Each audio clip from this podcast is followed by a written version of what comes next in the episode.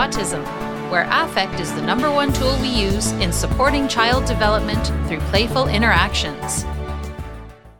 Welcome, Jackie. Well, we're back for part two. Last week, uh, we started reviewing the revelations that I had that I presented at the I C D L conference last month, the biggest revelations from being a floor-time parent. And we went over the first five of them. And so we're back today, continuing on with the next five. It, it was great hearing your feedback. I really appreciated all of your thoughts about it and really making me reflect on them more because, uh, to be honest, I didn't share that presentation with anybody before I presented it. So I, I just, people knew, a couple people knew what the title was, but I didn't bounce those ideas off of anybody. So this is a great process for me to, to get your feedback on it. And um, it made me think even more about these takeaways. And I'm hoping that it'll be helpful to other parents out there. Yeah, I, Daria, it, it, it, it's, it's really a wonderful process to reflect through them for you as a parent, but it's also a great process for me to reflect through it as a as as somebody who supports parents and to really think about what are the experiences that parents have. And I hope that other parents will find the same in this process. Awesome. So shall we jump into number six? Let's go, let's do it. And for those of you that missed the first five, if you go to affect autism dot com, uh, do a search for um, floor time revelations to catch part one. Number six, flexibility is essential. And you, yeah, you don't have to be a robot and you don't have to walk on eggshells. So in the I C D L conference that I referred to a few minutes ago that Mary Beth Stark did, she talked about working with a child who was a teen and she allowed the uncomfortable. And I liked the way she phrased that. Um, so many parents are terrified of the uncomfortable.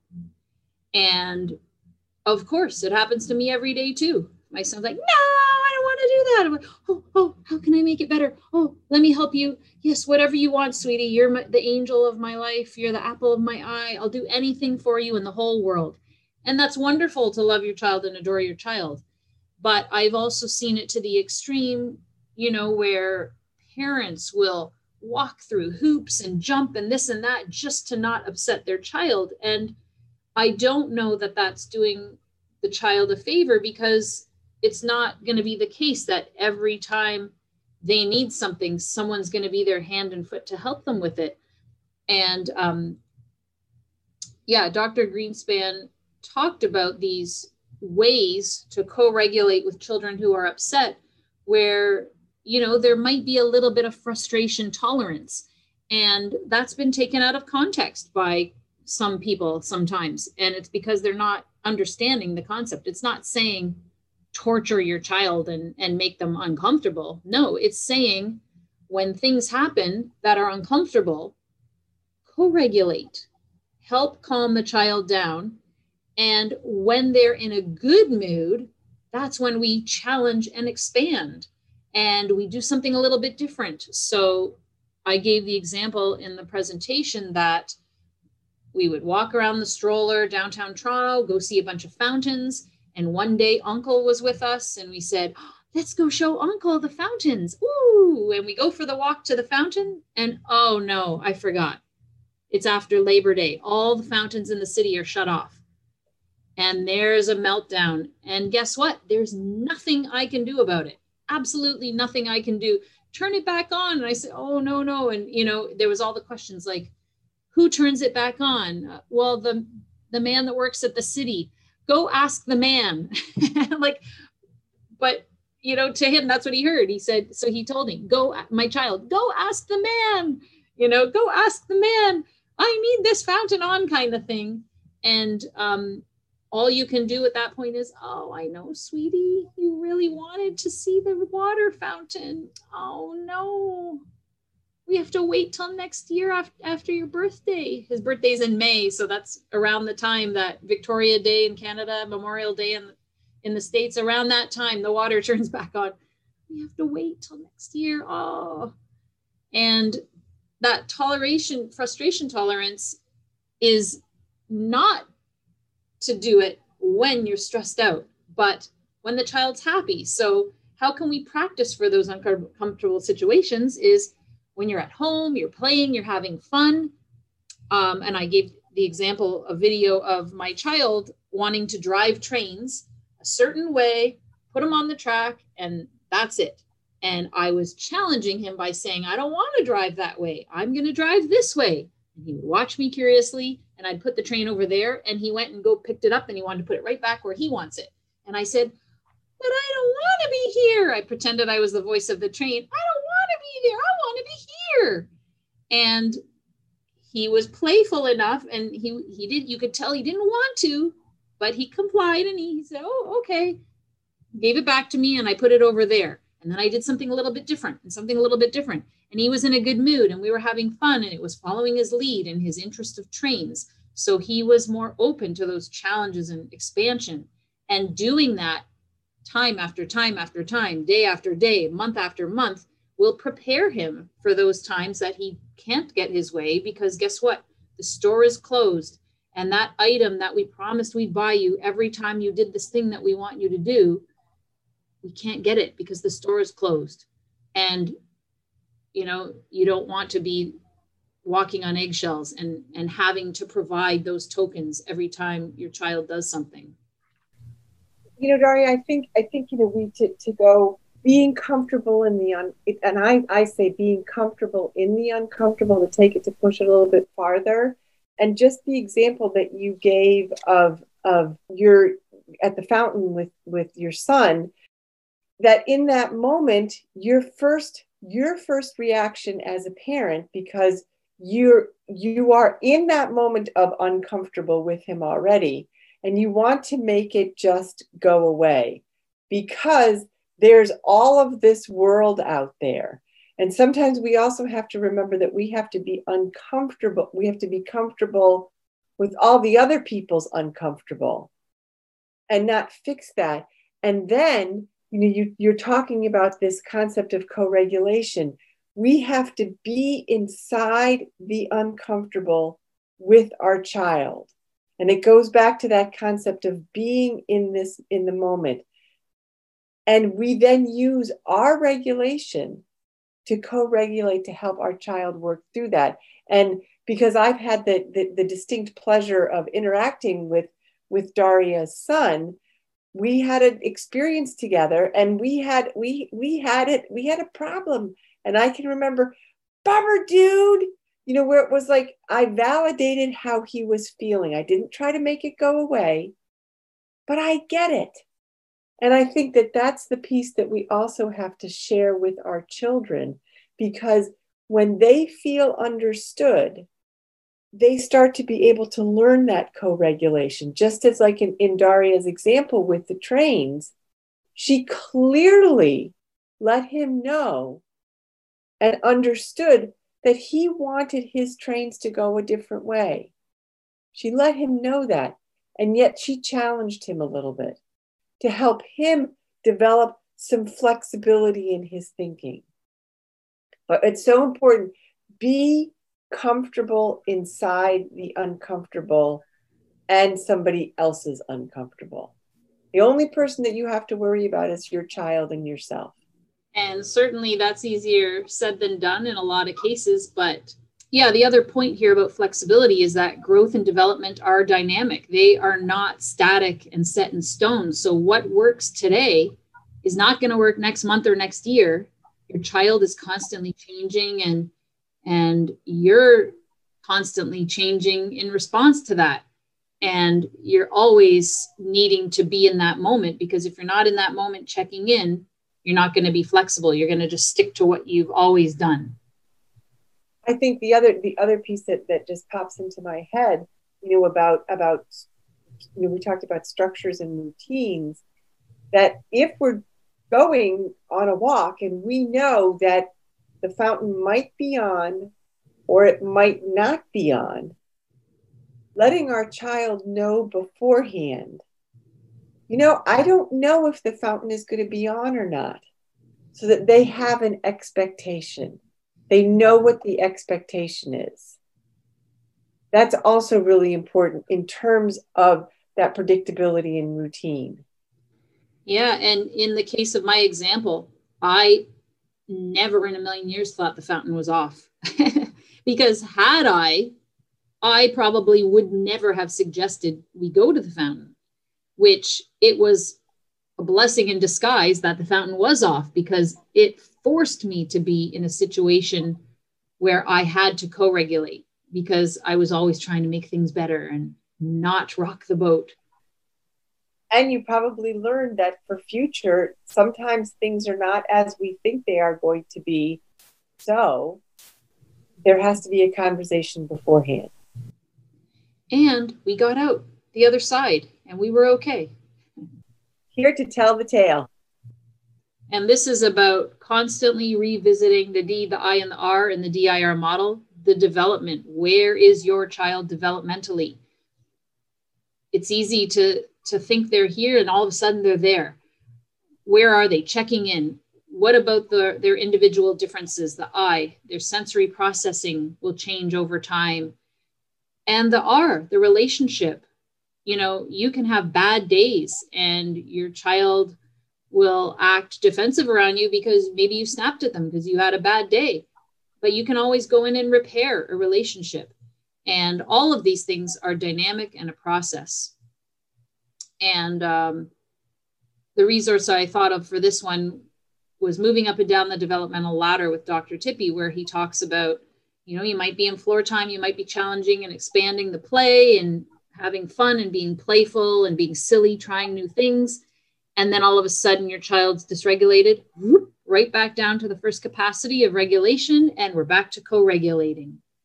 Um, so that that is discussed in that podcast.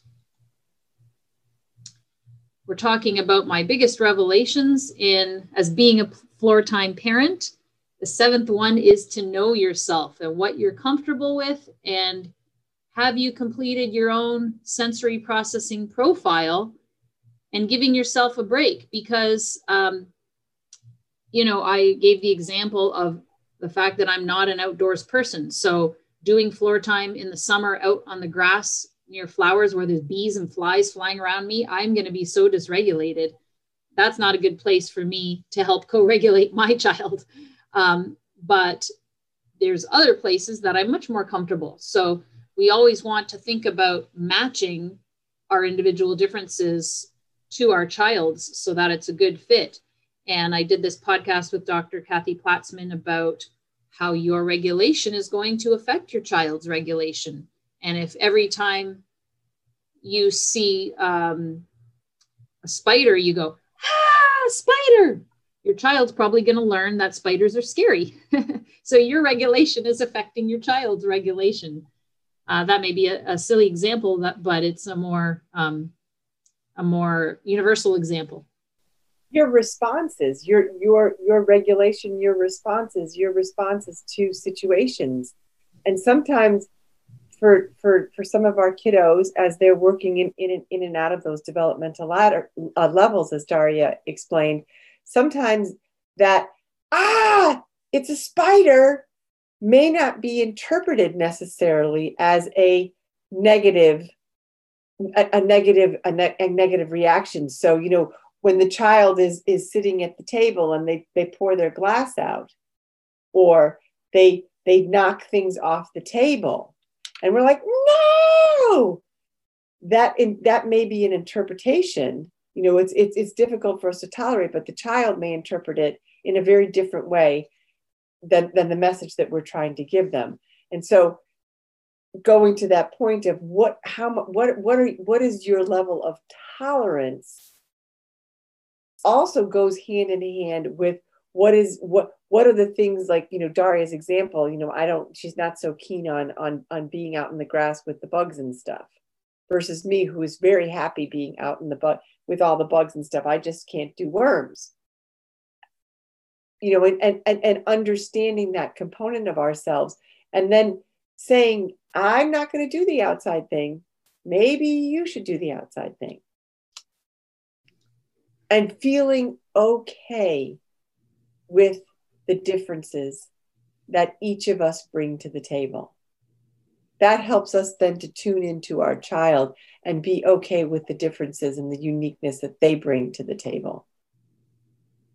And when you say the child may not take it as we intend, I'll just give an example of that. Um, my husband is very quiet and introverted. And so when um, dad might be the one to say, don't do that, all of a sudden, instead of the child thinking, oh, that's something I shouldn't do, he's going, cool, dad does stuff other than be quiet and sit there.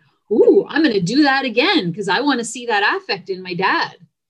And we've had that happen over the course of a few years. Has gone through a few different things. I've talked about it in many podcasts, how, you know, um, brushing teeth was not fun. So I slapped dad in the face and dad goes, hey, and gets really angry. Oh, that was cool. I'm going to slap him in the face again. And now I'm going to start slapping my friends at school to see what happens when I smack them. And ooh, cause and effect, this is cool. And it's coming from curiosity and playfulness. And it's a developmental stage that babies go through, uh, but it's not a behavior issue. He's not being a bad boy because he smacks data in the face, which is the way a behavioral approach might look at it. We want to extinguish this behavior. Instead, we're looking at the why. Why, why did he smack somebody in the face? And every child may do it for a different reason. But in this case, it was very clear.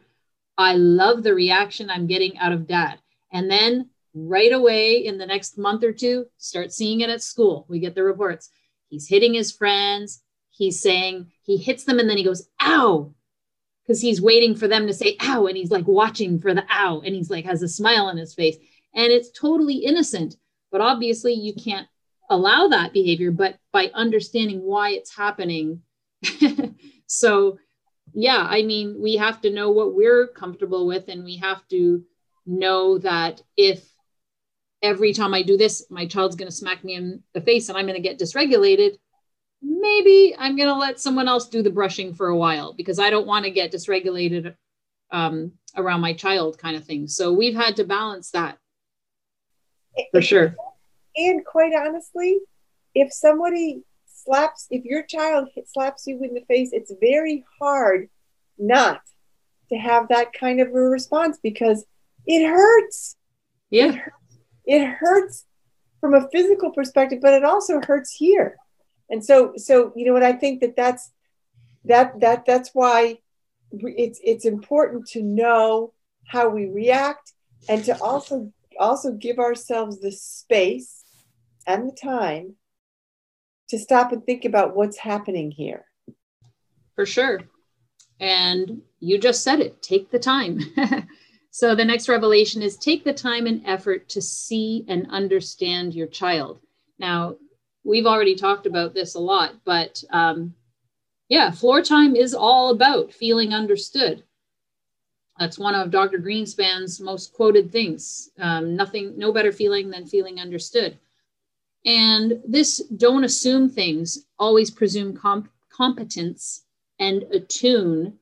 So this is really the heart of this revelation for me. Taking the time and effort to see and understand your child means attuning to them. So I've done this numerous times and I see parents do it all the time. Oh, no, no, my child doesn't like that. Eunice Lee talked about it in the podcast we did, where the parent will say, oh, my child only wants to play with that toy. If you don't have that toy, they're going to get upset. And she's like, oh, well, you know, what if that's maybe not the case? What if maybe there's another toy and the child might like that too? We don't know unless we try. And so sometimes the parents are the ones that are rigid. And when we talk about our children's interests being rigid, a lot of times it's the parents because we're so scared of that meltdown. Um, We we see what works and we don't want to stray from that path. And it's easy for us to assume and say, no, no, my child doesn't want to do that. Thank you very much. And then your child goes and has a great time doing that and you're shocked. So we always want to attune into our child and see, you know, where are they at? Wait, watch, and wonder. Those three W's in floor time. Let's see what's happening. Let's presume that they can and that they understand and that they are knowing. It's even if they aren't yet, I'd rather presume that. And that sends the message to them, like, I believe you can do it. And that's one of the things Doctor Tippy always says is we want them to know that they can come across a problem and you have everything you need in your head to solve that problem. And of course, I, I put down, you know, professional counseling and coaching always helps with that. And um, I mentioned in the presentation that our go-to person for our son has been Maude LaRue, the occupational therapist who runs a Total Approach in Pennsylvania. It's been amazing to have her insight into my son's development, and similarly to have the insight of all of the other people who have been mentors to me, like you, Jackie, on a professional level where I'm coaching other parents. So I'm getting that coaching as a coach for other parents and peer coach, and then also getting coaching as a parent to my own child. And when you have someone else's eyes, they can say the things like Eunice said, like, hmm, are you sure you're not assuming something about your child there that isn't true? A tune in, wait, watch, and wonder, and, and let's see what might be. And I did a blog about attunement. And I think the other the, the thing to point out here is that sometimes we we we do that, presume competence and attune, and we think that we have figured it out. And yet sometimes we haven't figured it out, which is why that wait, watch, and wonder is so important. I can, you know, I had an example where I was working with a mom, and she she had recently had a baby, and and the her the other child, who was the little guy that I was working with, at this on the same timeline, coincidentally, started to have some really significant behavior problems, where where he was, you know, things were being thrown, and you know, it was just things were kind of got quite chaotic and crazy. And mom thought, well, it's because I had had this baby, and you know, the baby had been around now for four or five or six weeks, so you know, we should have gotten used to it. So we went back to the drawing board and said, well, wait a minute, let's look and see what else is going on. Well, because mom had had the baby, she was not as as engaged with him physically. And she was using a lot more language. And he, that, that it was that which created all the chaos, because he couldn't manage all of that. So it took us a little bit of time to figure out where, where, where things were. And when we just, mom reduced and slowed down the amount of language, he was able to be more engaged with her and be interactive again, because we knew that that was something that he was capable of, and we just had to attune to where he was. So you know, it's it's it's it's it it isn't it isn't a here you go, here's what it is, poof, and then it it takes care of it. Sometimes we really do have to think think and wait, watch, and wonder and ponder. And it is very natural for a lot of us to be problem solvers, and Doctor Nassif talked about this in terms of fathers, that stereotypically dads want to fix things. And so fixing things is having our own idea about making things better, as opposed to just attuning to our child. And actually, um, I C D L C E O Jeff Gunzel made a point during one of the conferences, and he said that the shift for him as he learned more about floor time was, um, instead of doing things for his kids, he started enjoying things with his kids. And I think that's what we mean by this revelation, just taking that time and effort to be with, to see, to attune. Okay, this one, get clear on socialization. This more or less, I think, is less of a revelation and more of a pet peeve of mine. Everyone always says, oh, you need to socialize. Your kids need to socialize. Oh, no, if they don't go to school, they're not getting their socialization. Socialization is important, but not in the way that we're often told. So we always need to look at our child's developmental level. Where are they? And then if we're socialized, if they're socializing with other kids, we need to facilitate that from where the child is developmentally. You don't just say, oh, there's the neighborhood kids, toss your kid outside and say, play with them. Yes, we want them to see how peers interact and learn how to interact with peers, but that's not just going to happen on its own without some kind of facilitation. And it is the emotional experience that fosters learning, not us teaching them, oh, say hi to so-and-so. Oh, they asked how your day was. How was your day? Ask them how their day was. That's a script. But when they get that emotional experience of seeing the other child, wondering what's happening with that child, wanting to respond, and having some kind of relationship start, that happens more naturally. And the podcast resource for this was with Christy Gozi, where she talked about doing floor time with family in small groups, where she actually said a lot of the time, she's spending more time with the neurotypical kids in the group, really facilitating them to understand the neurodiverse children in the group and how can we work together. And she pointed out that often siblings know the most about their neurodiverse siblings than the parents do. They'll say, oh, he doesn't like it when you do this. Oh, he really likes it when you do this. And so um, just being able to start somewhere and facilitate something where that child is developmentally, as opposed to saying that just having them socialize with kids is going to improve their socialization. It's like what we talked about before, like sitting in a seat with your seatbelt on is going to be good practice for sitting in school one day. That's not how it happens.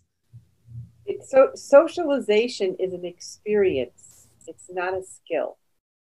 It's an experience, and we have to provide the, the, the, the, the atmosphere, if you will, for children to experience it in a way that kind of works works with where they are from the from the developmental uh, their developmental levels. And so that's why it's important that we that we facilitate the process, and that we don't think, well, if I just send you to school with other children, or send you to this group or this, you know, I, I don't know what, you're going to learn to socialize. Socialization is supported by the developmental capacities and that emotional interaction and, and, and, and experience. It's an experience. And that's not to say that being around kids all the time, you aren't going to pick stuff up on your own without an adult facilitating it. But it's just saying that it's over the top, the amount that I hear that even, you know, parents of neurotypical kids who are too, oh, we need to send them to daycare so they can socialize. And it's just, that's not, unless your child can have engagement and back and forth reciprocity interactions with you first, your primary caregiver, they're not going to do it with peers. It develops first with, with primary caregivers and then branches out. So just throwing them to the wolves, so to speak, is not how socialization works. So that one was more of a pet peeve of mine than anything else. The big grand finale. Woo-hoo. You can't change anyone. You can only floor time them. And I think I'll be working on this one forever because, um, you know, we do, the more we advocate for our child, the higher our expectations get of others doing the same. And it's not always going to be that way. The world is not just going to absolutely accept everything you say and cater to your needs for your child. That's not the way it works, unfortunately. So we always have to meet others where they are at, whether it's your child, whether it's a parent and you're a therapist, whether you're a parent and it's your spouse or other family members. You can only proceed when they are ready. And you can be a role model for your spouse, family members, or teachers, or other people in your child's life. You know, I think all of us go through things where we we are have terrible things said to us by family members because they just don't understand autistic behavior, or, you know, the meltdowns, or they blame you for something that's going on with your child, and like horrible things. But you have to realize, like, they haven't walked in your shoes. They don't understand what's happening. Can't take those kinds of things personally. You have to realize where they're at. And sometimes, um, you know, you can have conversations with friends, and sometimes you're going to get people who are really empathetic about it. And other times people are going to be jerks to you. That's just the way it is. But one thing that my mother-in-law had said to me that really stood out to me, I was, we were talking about funding in general and how Ontario's autism program, they were, you know, revising things. And I was talking about how important it is that we try and get floor time in the mix and not just all behavioral therapy. And um, I must have been really complaining. And so my mother-in-law said to me, hey, you know, you can't go around, you know, acting elitist like, oh, floor time's the best and everybody should know about this and they're bad because they're not. Um, they aren't as enlightened about it yet. And that's your job, to enlighten people about D I R. And that's one thing. And, and again, it's not to say, oh, we're, we know everything, we're D I R and everybody else isn't as good. I, I don't mean that either. But what I mean is, you know, things are the way they are. They've been the way they are. They're behavioral. That's the way the world is. We're moving more towards developmental approaches as neuroscience informs us, as all the other science informs us, as the research builds for why developmental approaches work better than behavioral approaches.